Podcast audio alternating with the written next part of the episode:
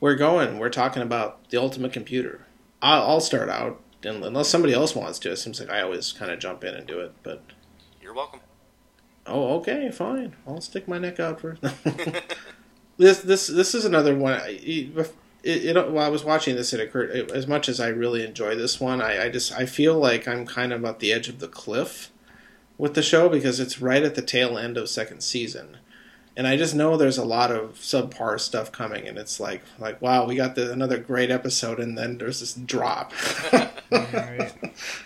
and, and that's so it, it was a little little funny that way, and it's like like like wow, is it was is this? And I, I don't remember where this appears in the production order of the show, but it from the uh, the standpoint of the air date order that we're going in, I think it's.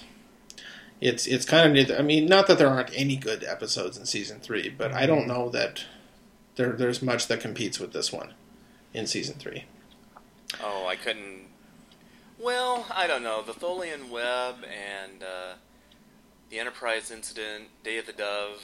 Um, So that that might be incorrect. It just it's it's just more of a perception that that seems like we've had a number of really strong ones lately, and, yeah. and not not one hundred percent, of course. So anyway, I have little fault with this one. I, I really, I, I think it has some some great things to say about technology and society, and um, it, it's a great character study.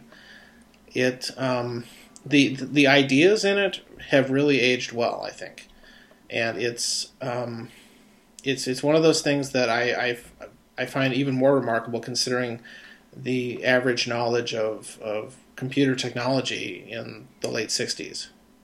How, how how little you know it was in the public radar. So I, I like that. I, I I've always enjoyed the fact that there's there's some action in this one. There's the, the Kirk gets to destroy another computer.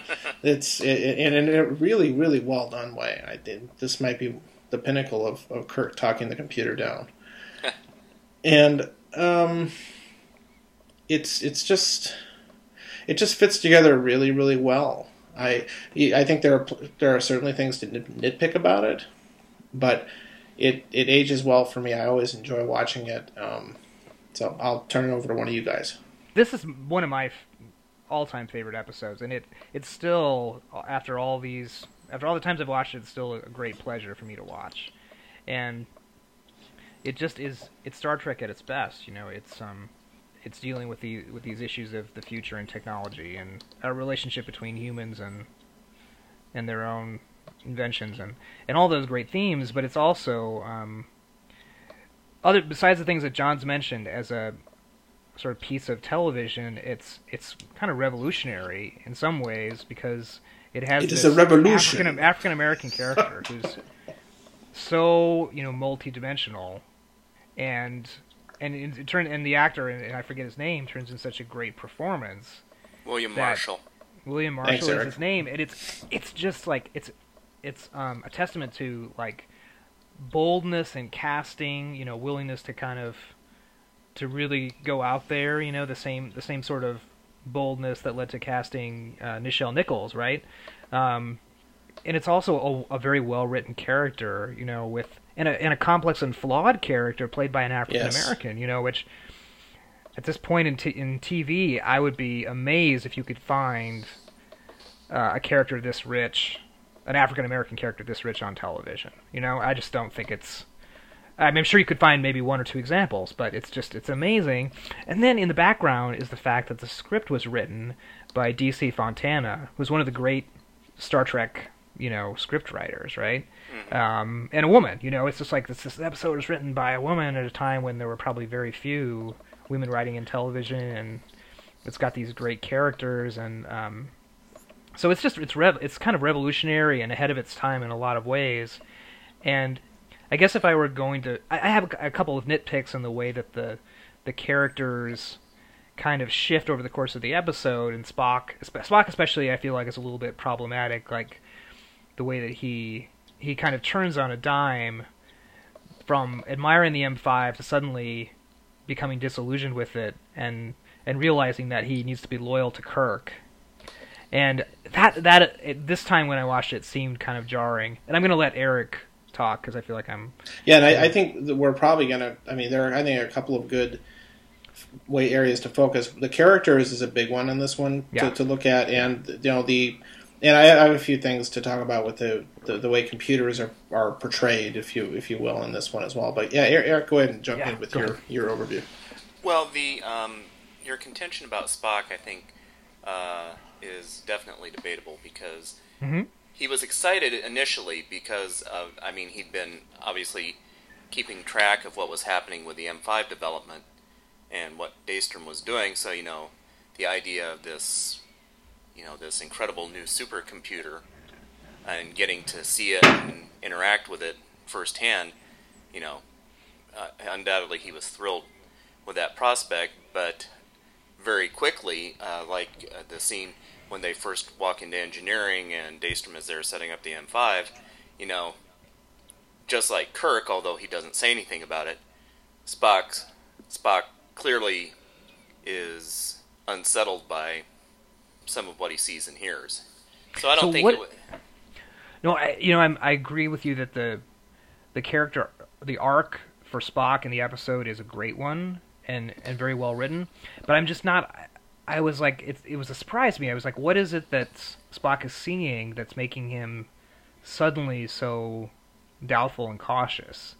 Well, I mean, I what, think what, what do you I- think it was? I think part of it was the way that. Um, uh, oh, sorry, I didn't mean to interrupt, but No, no, no. I was go ahead. I was asking asking you a question. So oh, okay.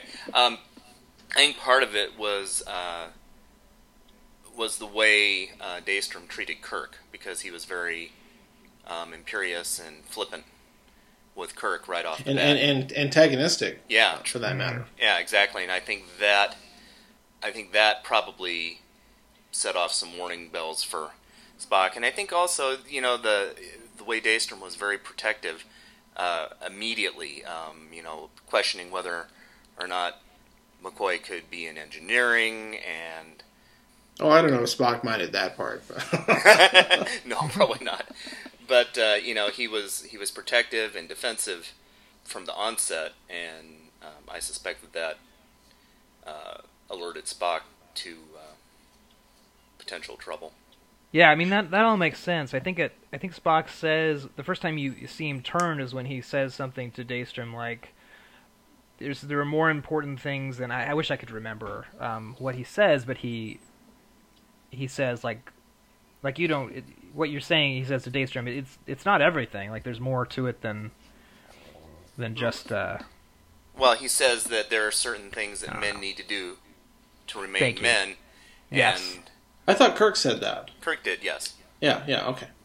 what is it that Spock says? I can't remember. What, what, what are you, You, what, are you talking about the part where he says they're efficient servants? I have no desire to serve under them. right? He says the- that to to Kirk, right? Right. But Yeah, but not to Daystrom. Before that, he said he turns on Daystrom at at some point in engineering and says, I mean, he's he's really excited, or or you know, he's very fascinated by by what he's seeing from the M5, and then Oh, Da- I, I- Rob, I think I know the um, when when they're talking about the fact that it's drawing more and more Yeah. power, and he says just Ah. like a, a, a human needs more energy to run than standing still. Oh, and Spock right. points out that this is not a human being. Yes, Yeah, thank right. you. Yep. So And that's that, that that's yeah. another. Uh, I and I, I I think the way I read it is that it is it is a little bit abrupt, but I think it's also um, it coincides with Spock realizing that that this machine is is flawed. Okay, And- so he- here can I just interject for a second? So here's the here's a potential paradox or or problem with this this episode, because the M5 fails not because it's the perfect machine, but because it's Insane. resembling a human being, because it's becoming like a human being, and that's that's what makes it fail. Well, and I was going to touch Go on this because it's something that I uh, noticed when I was watching it, and I, I just watched it today. And that's that um, it, it's exactly it goes back to exactly what you said, Rob. Uh, I think part of my uh, fascination and enjoyment with this episode is that uh, the M5 was in fact successful. It did exactly what it was designed to do. The problem was that the engrams that Daystrom impressed on it were his own, and he was unbalanced Yeah. at the very least. Mhm. So actually, You, you could also argue that HAL 9000 was was successful too. Right. And he did. Uh, Daystrom did such a good job with designing and building the M5 that it was able to be insane, un, you know, unhinged, and the, and Kirk used that to against it to ultimately cause it to shut down.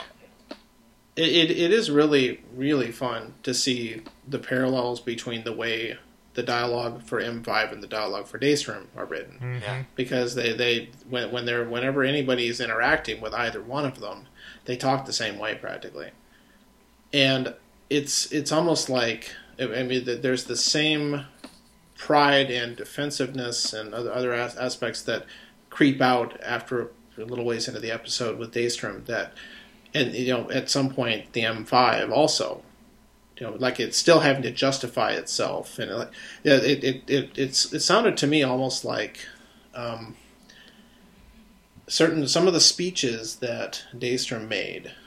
It was like he still was was pitching it to to people. Like like it didn't. You know, he the thing that's interesting about it is how is how Daystrom as a character could have. He had everything going. He had everything set up for him to do his experiment on the Enterprise. He goes in there and they they, they do their test, but he it's not enough. He's still he's still convincing. He doesn't need to convince Kirk, or, or let alone McCoy, of this. But he's still trying to argue that as as if you know they haven't really bought it. And it, it's it's interesting to see that that they're still defensive and and this uh, this this thing like he's giving a presentation almost. Well, you Well, know, he is. Go ahead. Well, I Go was ahead, going to Eric. say I, I'm I'm not a psychologist, but uh, I think probably the definition for that would be paranoid schizophrenia. He was, you know, Sounds when right to he- me, When yeah. he's finally breaking up there on, at the end at, on the bridge, you know, he talks about his colleagues laughing at the boy wonder and Mhm. building on his work and And that, that's very crucial, I think. yeah, That's one reason why the character is so good is because they throw these little bits in in a very amount, short amount of time that gives you a lot of detail on where this character is coming from. right. What were you going to say, Rob? No, uh, no, no. I, I think that's that's right, and I, um, you know, it's almost as though the M5 and therefore Daystrom, it's not enough for the, the M5 to prevail in these war games, but the M5 needs to prove that it can, it can do, that it can be powerful for real. You know, Yeah, um, it just has this this need to to prove itself that maybe comes from Daystrom, and there's also that link that you mentioned. Um, well, you mentioned schizophrenia. There, you, that's a, a disease that tends to emerge at, at a relatively young age, you know, and so you kind of want. There's, and there's this kind of association with insanity and brilliance together, you know. That this you'd imagine that Daystrom is the same thing that made him brilliant is also what drove him mad, mad, you know. Right. That also, which is just you know, it's just a fascinating. And then there's that great speech where where Kirk says, you know, where he's he's kind of empathizing with Daystrom and he's saying, you know, where do you go from up? where do you go from up? Yeah, you can't Yeah. say today I will be brilliant. And, I, and Eric, I know that's one of your favorite speeches because I've I know you've quoted that before. Um, I have. I mean, okay. just a great. That's just a great. He's Eric says it every morning when he gets out of bed. So Today I you- will be brilliant. Yeah, No. it'll be brilliant. just like yesterday. yes. I, I, I think it's um, yeah. ag- Again, part of part of the reason why this works so well is that there really is, at least on one level, the, a, a real exchange of ideas between the characters. Yeah. That just makes the character so rich. And speaking of the Rob, you mentioned how great great it was to have an African American character of that complexity, but also somebody who who was a genuine intellectual hmm hmm a very you know high i mean top top of the top of the pack and everything else I mean, Okay. in in, in, in, in I fact know. yeah. Go ahead. and then, then of course you know, i've always wondered about that is that they they named an institute after after him after all this even though you know his computer murdered hundreds of people Oh, interesting. that's right? kind of interesting. I, i've always wondered about that Well, and, and which which leads me to as long as i'm on the uh, the, the the death part is that um, there are hundreds of people killed in in this incident, and it's how obviously how Kirk convinces M5 to kill itself, but it, it, it like a lot of other episodes where they just run out of time at the end. It's it's it's it's treated very lightly. It's like they just go on their merry way with a little joke, and that's the end of the episode. And that's Well, I you know I don't I don't think I agree with that because I mean they had to wrap things up and there was more than enough. I mean Kirk was beside himself when the M5 was attacking the other starships, and you know he put not only his own life but his ship and the crew's lives on the line Mhm. in order to uh, to stop the M5 and uh, prevent the any further. Oh, and I don't. I, I'm not saying it's taken lightly within the episode, but and and maybe I've just been corrupted by too many um, episodes of Next Gen where the you know something bad happens and the the credits roll with a, a picture of Jean Luc Picard staring out the porthole, Yeah. you know, pondering the li- meaning of life or something like that. yeah, Yeah, and that wasn't it, sort of in the in the toolbox at the time of the original series, right? Not they had to, very had to be wrapped up on some sort of, you know, um, it, it had there had to be a return to normal at the end of every episode. Right, Right. And, and sometimes I just think that the clock ran out and it, it feels abrupt sometimes. I, I do agree that that happens, um, but I don't know Minor, that minor was issue, though, I think. Though. Go ahead, go ahead. Just just to be clear. Yeah, I, I just don't know if this was the case where they where they ran out of time necessarily, but they um, but they felt like they needed to end it the way that every other episode, even though it's a great tragedy for Starfleet, right? Sure. To lose all these crew, but they but they still felt like they needed to um, end on it. What we used to call we were kids, we used to call the going out of orbit joke. yeah. Well, you Yeah, know, this- this but had thing- one, actually, I, I think yeah. what we have to keep in mind here is uh, you're contrasting two different uh, uh, perspectives on this entire situation because the thrust of, of the episode is about the supercomputer that humans are interacting with, and you know, is it is alive? Is it intelligent? Um, and how do we deal with it? And ultimately, um, well, we know how it resolves. But at the closing, Kirk uh, Spock is asking Kirk about why he uh, used the tactics that he did and what made him think that would work.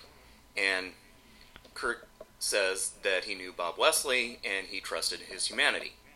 And Right. so there, you know, you've got the counterpoint of the artificial intelligence that murdered all these people, and the human who trusted his instincts and um, did the humane, compassionate thing, and didn't fire on the Enterprise. And, and it ends with with the affirmation of your humanity because computers are not funny. Right. Yeah. right? no, there's nothing funny about the M5, that's for sure. What, what No, about Data? it- it- huh? they- what about Data? they oh, fine. Yeah, Data's hilarious. but look how long it took them to make a computer that was funny all right, all right. after this. Took Yeah. Centuries from now, centuries. Yeah. Um, yeah. There's uh, I, I do remember um, it, it didn't bother me th- this much, and I and I'd like to get your your guys' take on this, but the ability of the M5 to defeat four starships, uh, you know, of uh, ga- what are they? Galaxy? No, what was the class? Constitution. Constitution. Consti- four four other Constitution class starships Right. um, just apparently through more agile maneuvering. Um, even when I was a kid, I remember being skeptical of that. um, Yeah. Just using phasers, can you really disable? Um, and it's, I mean, it's as though the way that it's presented, there's no, it's no contest, right? The M5 is completely kicking ass. Well, Uh, and, Well, I, I, well, go ahead, Eric. I think you're probably going to say what I'm going to say. okay. Well, um, that actually has kind of nagged at me too. It, it doesn't ruin the episode by any means. No, But no. um, well, the reason that um, the damage was the initial damage was inflicted was because the M5 got the jump on them, and they didn't. The other ships didn't have their shields up. So you know. And, That's and right. And, and McCoy actually says that. He says, If they cut So you loose know with full phasers happen, yeah. against unshielded ships, Yeah. Yeah, it's just like in Star Trek too. Yeah. Yeah. But the thing is, after that initial attack, unless their shields were completely non functional, the captains of those four starships would have raised shields immediately and Mm-hmm. gone into a uh, full battle posture. So, Mm-hmm. You know, I, I, I think though that yeah, and I think Eric, that's exactly right. It, that initial the initial um, encounter, uh, yeah, they, they definitely got the jump, and maybe even the M5 could have destroyed one of the ships before anybody could respond. But the fact that um, this these, I mean, they, they even say that there are other computers that run the ship under human control, and it just it seems such a huge difference in in like like well these slow you know slow moving meat bags like Sulu are not you know they're not able to. It's like, Yeah. Rocket phaser on target. Well, I, I, I think what they're what they're referring to there is that you know uh, when under human control, the orders originate with Kirk, and then they go to um, Sulu and Chekov, and then Sulu and Chekov do whatever it is, and instead you've got the M5 um, instantaneously calculating what. It, and I, I think that's that's fair. It's it, but it does seem like I, I don't know. It it, it it looks when it, when it when you're watching it, it looks a little ridiculous. But on the other hand, they they can't you know dramatically the the M5 has to be menacing enough that in other words it it needed to be capable of all this destruction. Otherwise, Yeah. it, it it's Yeah, it it, it become it just really takes a lot of the the teeth out. Yeah, Yeah, no, I I understand why they why it had to be that way, and I I think it's a it's really just a quibbling a little in some ways. Yeah. Um, and and as usual, Eric provides a quite convincing explanation for things that at first seem implausible. and, and, and Rob, I, I think you need to turn in your Star Trek geek card for not knowing the, the class of ship that these are.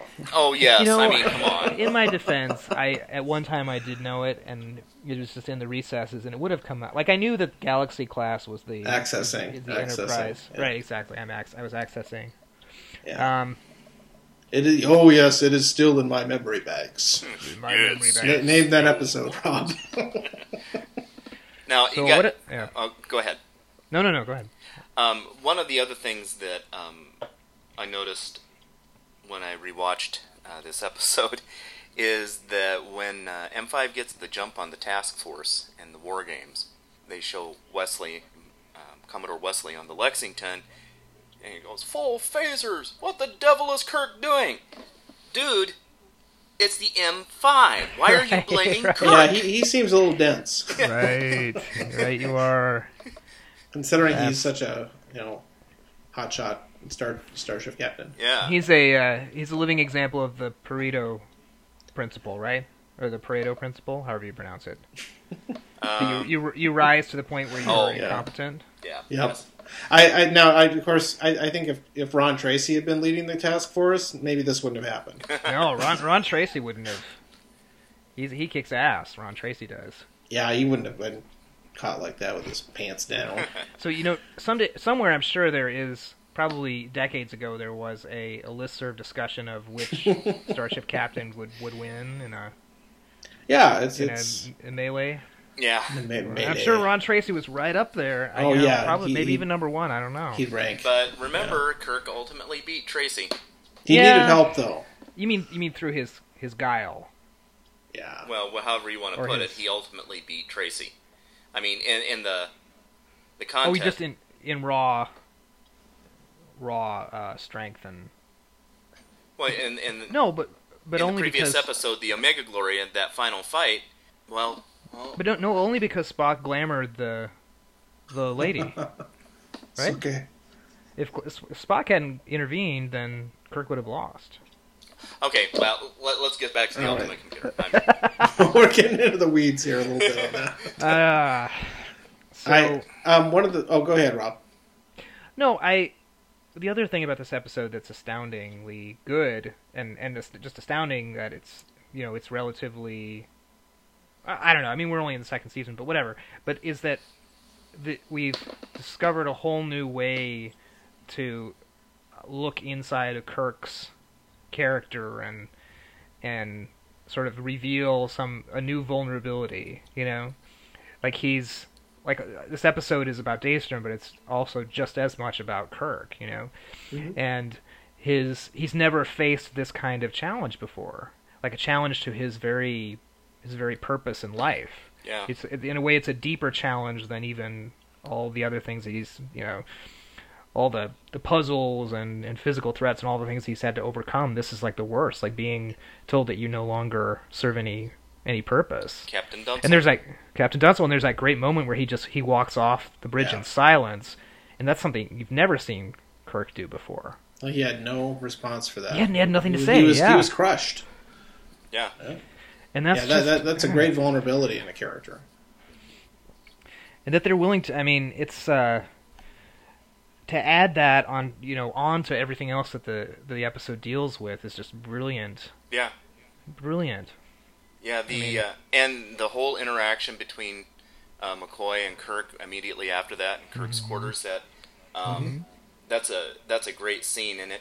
And I know I've made this comparison before, but it really harkens back to uh, Roddenberry's contention that um, Star Trek was Horatio Hornblower in space. Because Mhm. if you read those books or watch the um, A and E movies, you know there's a, you get a really powerful sense of the connection between the ship and the captain, and uh, well, and he even says it, you know, and in that conversation in Kirk's quarters, after Wesley calls him Captain Dunsel, between um, Kirk and McCoy, he talks about um, the days of sail. The he quotes a piece of a, a poem called "Sea Fever" by John Masefield, who was the uh, was a poet laureate, laureate of uh, in- of England.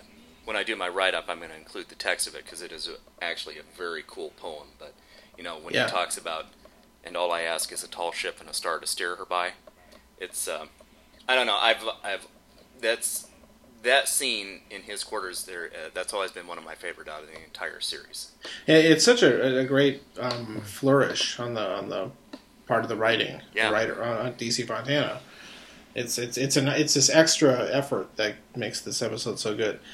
Um, one, another thing that occurred to me I, that may be a bit of a stretch, but it still popped into my head while I was watching it is that getting back to the idea of um, Daystrom and his you could call it his alter ego on the computer who has all this power reminded me a little bit of the way that um, the technology in Forbidden Planet is used, where it's the um, subconscious in this case of, of Morbius. Oh, It's right. un- un- unleashed with with great power and Mm. destruction, and that, it's it's a little bit. It's not exactly the same, but it, it it's it's on the same same idea, I think. yeah, the I never, id, right? Yeah. Go ahead. Go ahead. yeah, yeah, and that, that this this this you could call the the the, the Krell technologies. They don't really specify what it is. You know, it, equivalent of the M5 on a planetary scale. yeah. Except it's it's it's not directly the same, but it's still modeled after a flawed human's mind. Right. Um, and that's uh that's an excellent point, John. I hadn't thought of that, but um, It, it just you know the, the more the, the more time goes by and the the more times I see that movie, the more I'm convinced that it in some ways it's a real blueprint for what Star Trek became. yes, I, I agree completely because um, I've thought the same thing when I've uh, when I've watched it. Um, there are a number of parallels. Um, well, the the captain uh, of the ship uh, that he seems like a proto Kirk, and There are a lot of parallels. And I, I, I just have to think that Roddenberry and Fontana and maybe some of the other writers were familiar with this movie. Oh yes, um, undoubtedly. And uh, I was reading something. Um, oh, I can't remember what it was. It was uh, right up of an interview with Roddenberry, and uh, he was talking about uh, Robert Heinlein and some of Heinlein's books, especially the earlier ones. Um, uh, Starship or Spaceship, uh, Starship Troopers, and I think even Yeah. more so, uh, Space Cadet, which dealt with. Uh, uh, the the patrol, which was um, if if you read that book, uh, the parallels between the patrol and Starfleet are striking. Yeah, so that and as a uh, villain computer kind of kind of um, device, it's it, it's it's effective, but it, it it's so it's so so good because again, it's not just a robot that's run amok. It's it's actually it, it has deeper meaning to it, Right, right. and that's uh, that that's one of the reasons one is is so great. Do we have any misogyny in this one? I think Uhura is the only female in the in the show. Well, I, I did notice that they're whenever they're talking about human being, there's a lot of man does this and Yes. man does that, right? Men need no longer die in space. And, and, and, and that's like a yeah, it's very male centric and not not you know his ship and his then the men who serve under him and blah blah blah. Right, It's right.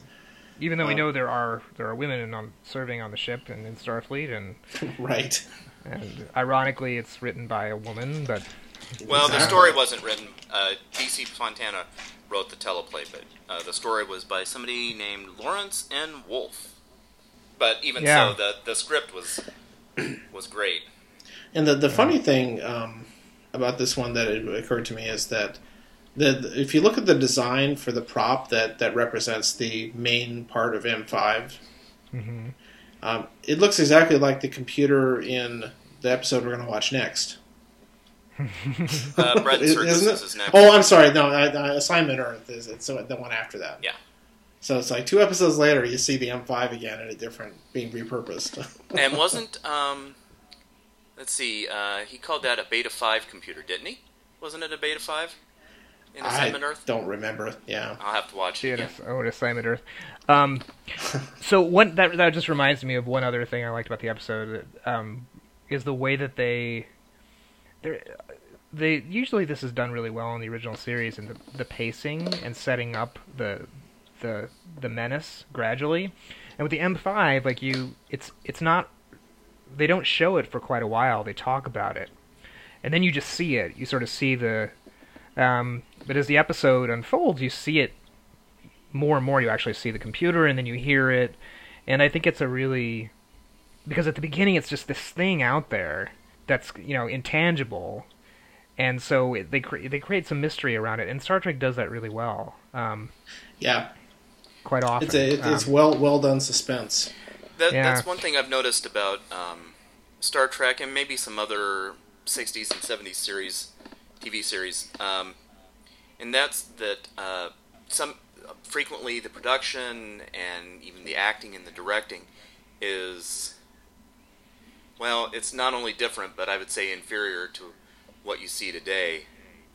But very often, um, the storytelling uh, was better on average, I think, than a lot of what you see today because uh, they seem to do a better job of pacing the stories and Mhm. um, Well, I, I think based on what they have to work with, they're much more efficient at it.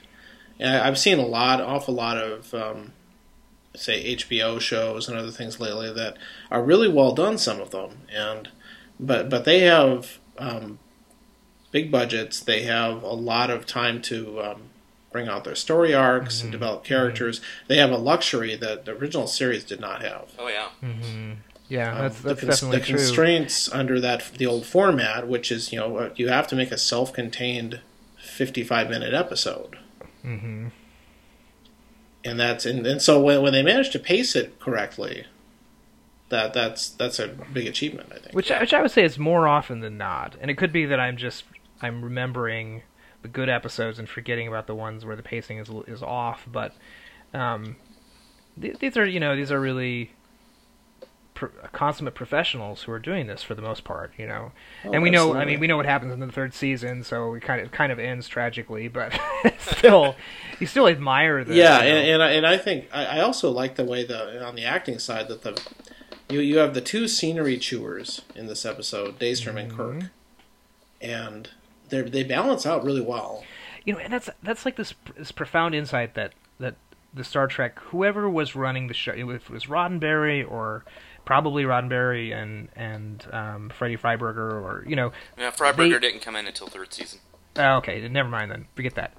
So, um, He sucks. but he sucked. He's responsible for all that terrible crap. Spock's brain. No, but what they they understood, and I said this before in other podcasts, is that you, in order to bring out the best qualities of the hero and to make and to make the hero more interesting and and great have greater depth, you need to have a worthy opponent.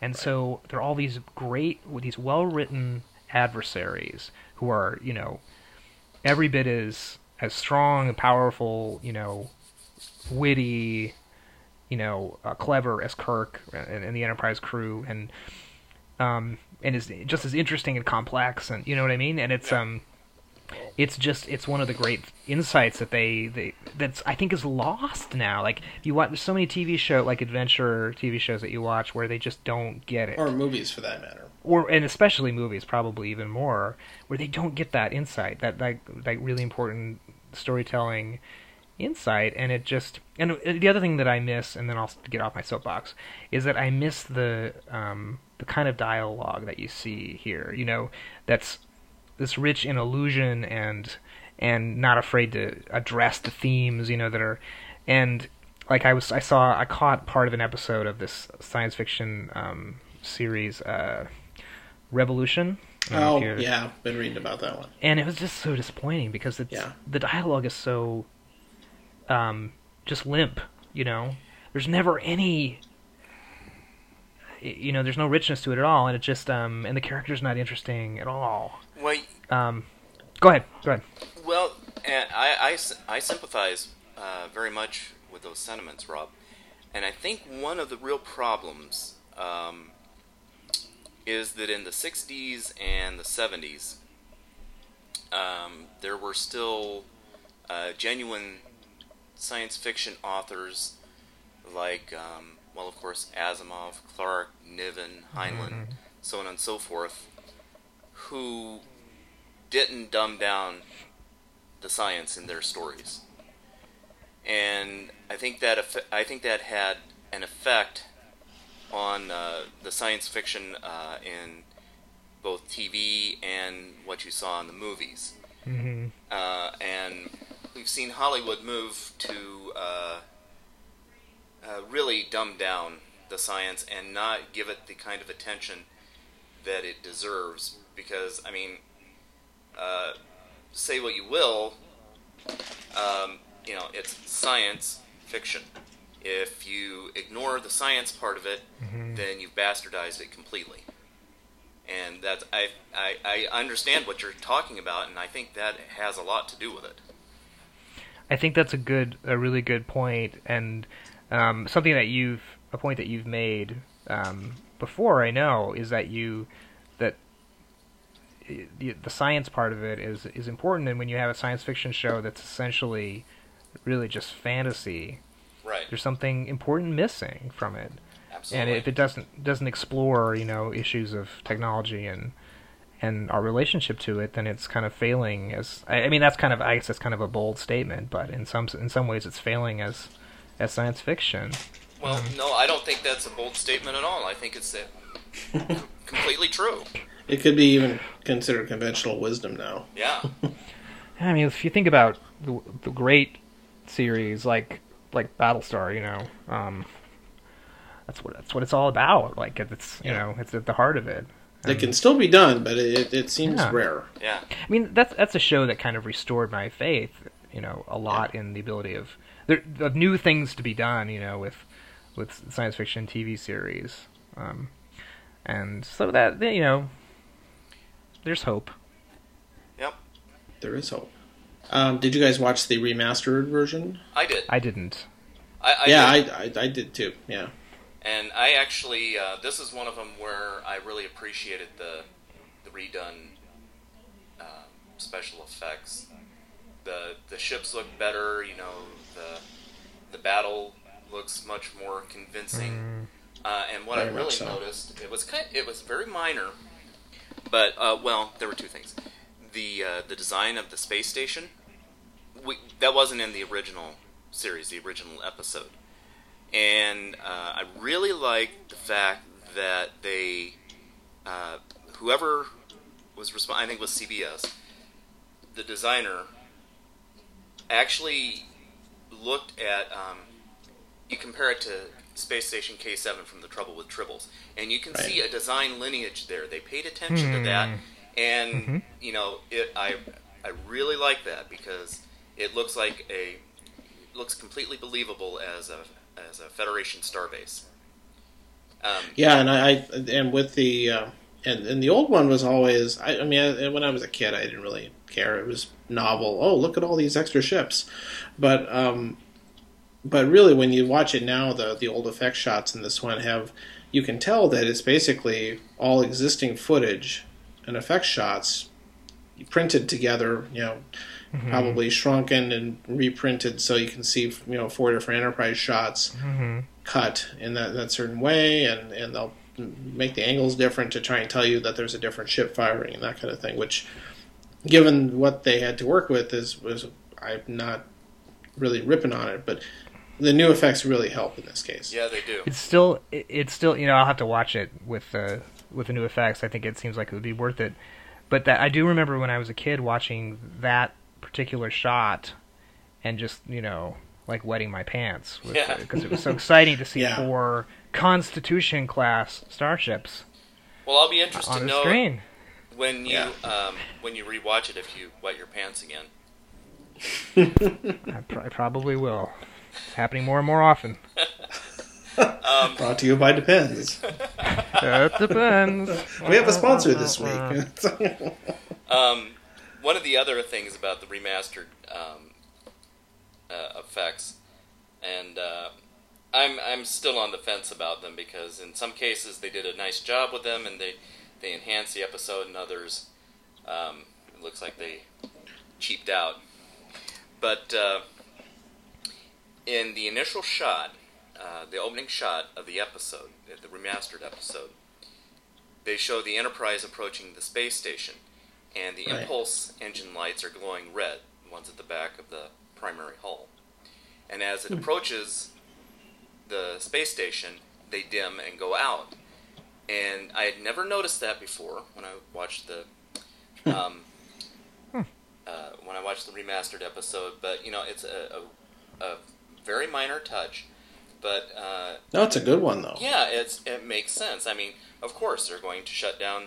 You know, they're not going to be warping into this space station. They're going to be going in on impulse engines, and as they get closer, they're going to. Yeah, I, I think that for the most part, the people who put these together really knew the material, and, Yeah. and and probably some of those little visual cues also show up in the original series movies, for example, things like that. And it's a good. It just means they were paying attention and gave a shit, Yeah, yeah, and that that and that's nice. And sometimes you're right. I think they're either they don't really add anything, but it's just oh, it's a prettier looking planet shot, uh, things like that. I don't really care either way, but. Yeah. Um, but episodes like this, it, it does help. And um, Rob, if you uh, if you do Netflix streaming, they have all of the uh, the remastered episodes. Oh, Available. okay. Yeah, they're in high def too, which is nice. Yeah. And it's only like Ah. eight bucks a month, so Brought to you by Netflix. yes. Hey, I should demand a commission. So one one final note. Um, uh, I mean, you, unless you guys have anything else, but William Marshall, who played Doctor Daystrom, was Yes. best known for what film?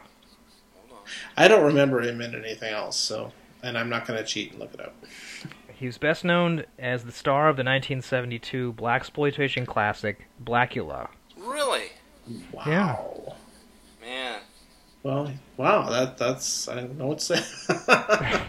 Must Yeah, have love quite the quite the career. Oh, I just looked Gotta do on, what you gotta do. on Go ahead, uh, sorry. Memory Alpha. And, uh, he died um, in 2003. Um, it would have been interesting. Uh, maybe there are interviews with him somewhere, but it would have been interesting to know what uh, his opinion of this episode and his character and was. yeah, absolutely. Yeah, yeah. You would think, Makes you especially. wish. Yeah. I, I was going to say, I, you would think, especially in 1968, a, a role as rich as that one for a black actor, you know, that must have been a plum. Right. Absolutely. Yeah, it, it, it's a good role. Well, I think that's all I got for this one. How about you guys? Yeah, I think uh, I'm ready to wrap it up. Okay. And yeah, uh, good good discussion. I think this was one of the one of the best, if I don't say so myself. I mean, it's what do you certainly certainly one of my best performances on the podcast. Well, we're all gratified to hear that, Roll. Yes. I'm kidding. I'm kidding. I'm kidding. No, that this All is good, and um, get good material. You get you get a good podcast. Yeah, yeah. Hopefully. And next up next, uh, Bloody Romans. Bloody Romans. Romans. That that'll be fun. I haven't seen it in a while. if you've heard of that. That that proto reality show, Hunger Games, kind of. Right.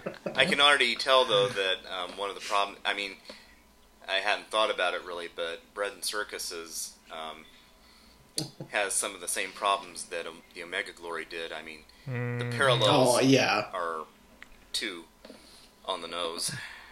but Eric, it's Yep. the Son of God. Yeah, that'll be interesting. It'll be interesting to talk about that. Yeah, I, All no, it'll still be yeah. very amusing. yeah, yeah. Anyway, And we'll do a special on you. Mhm. okay, everybody, we'll uh, tune in next time. no, I. Good Good night. night.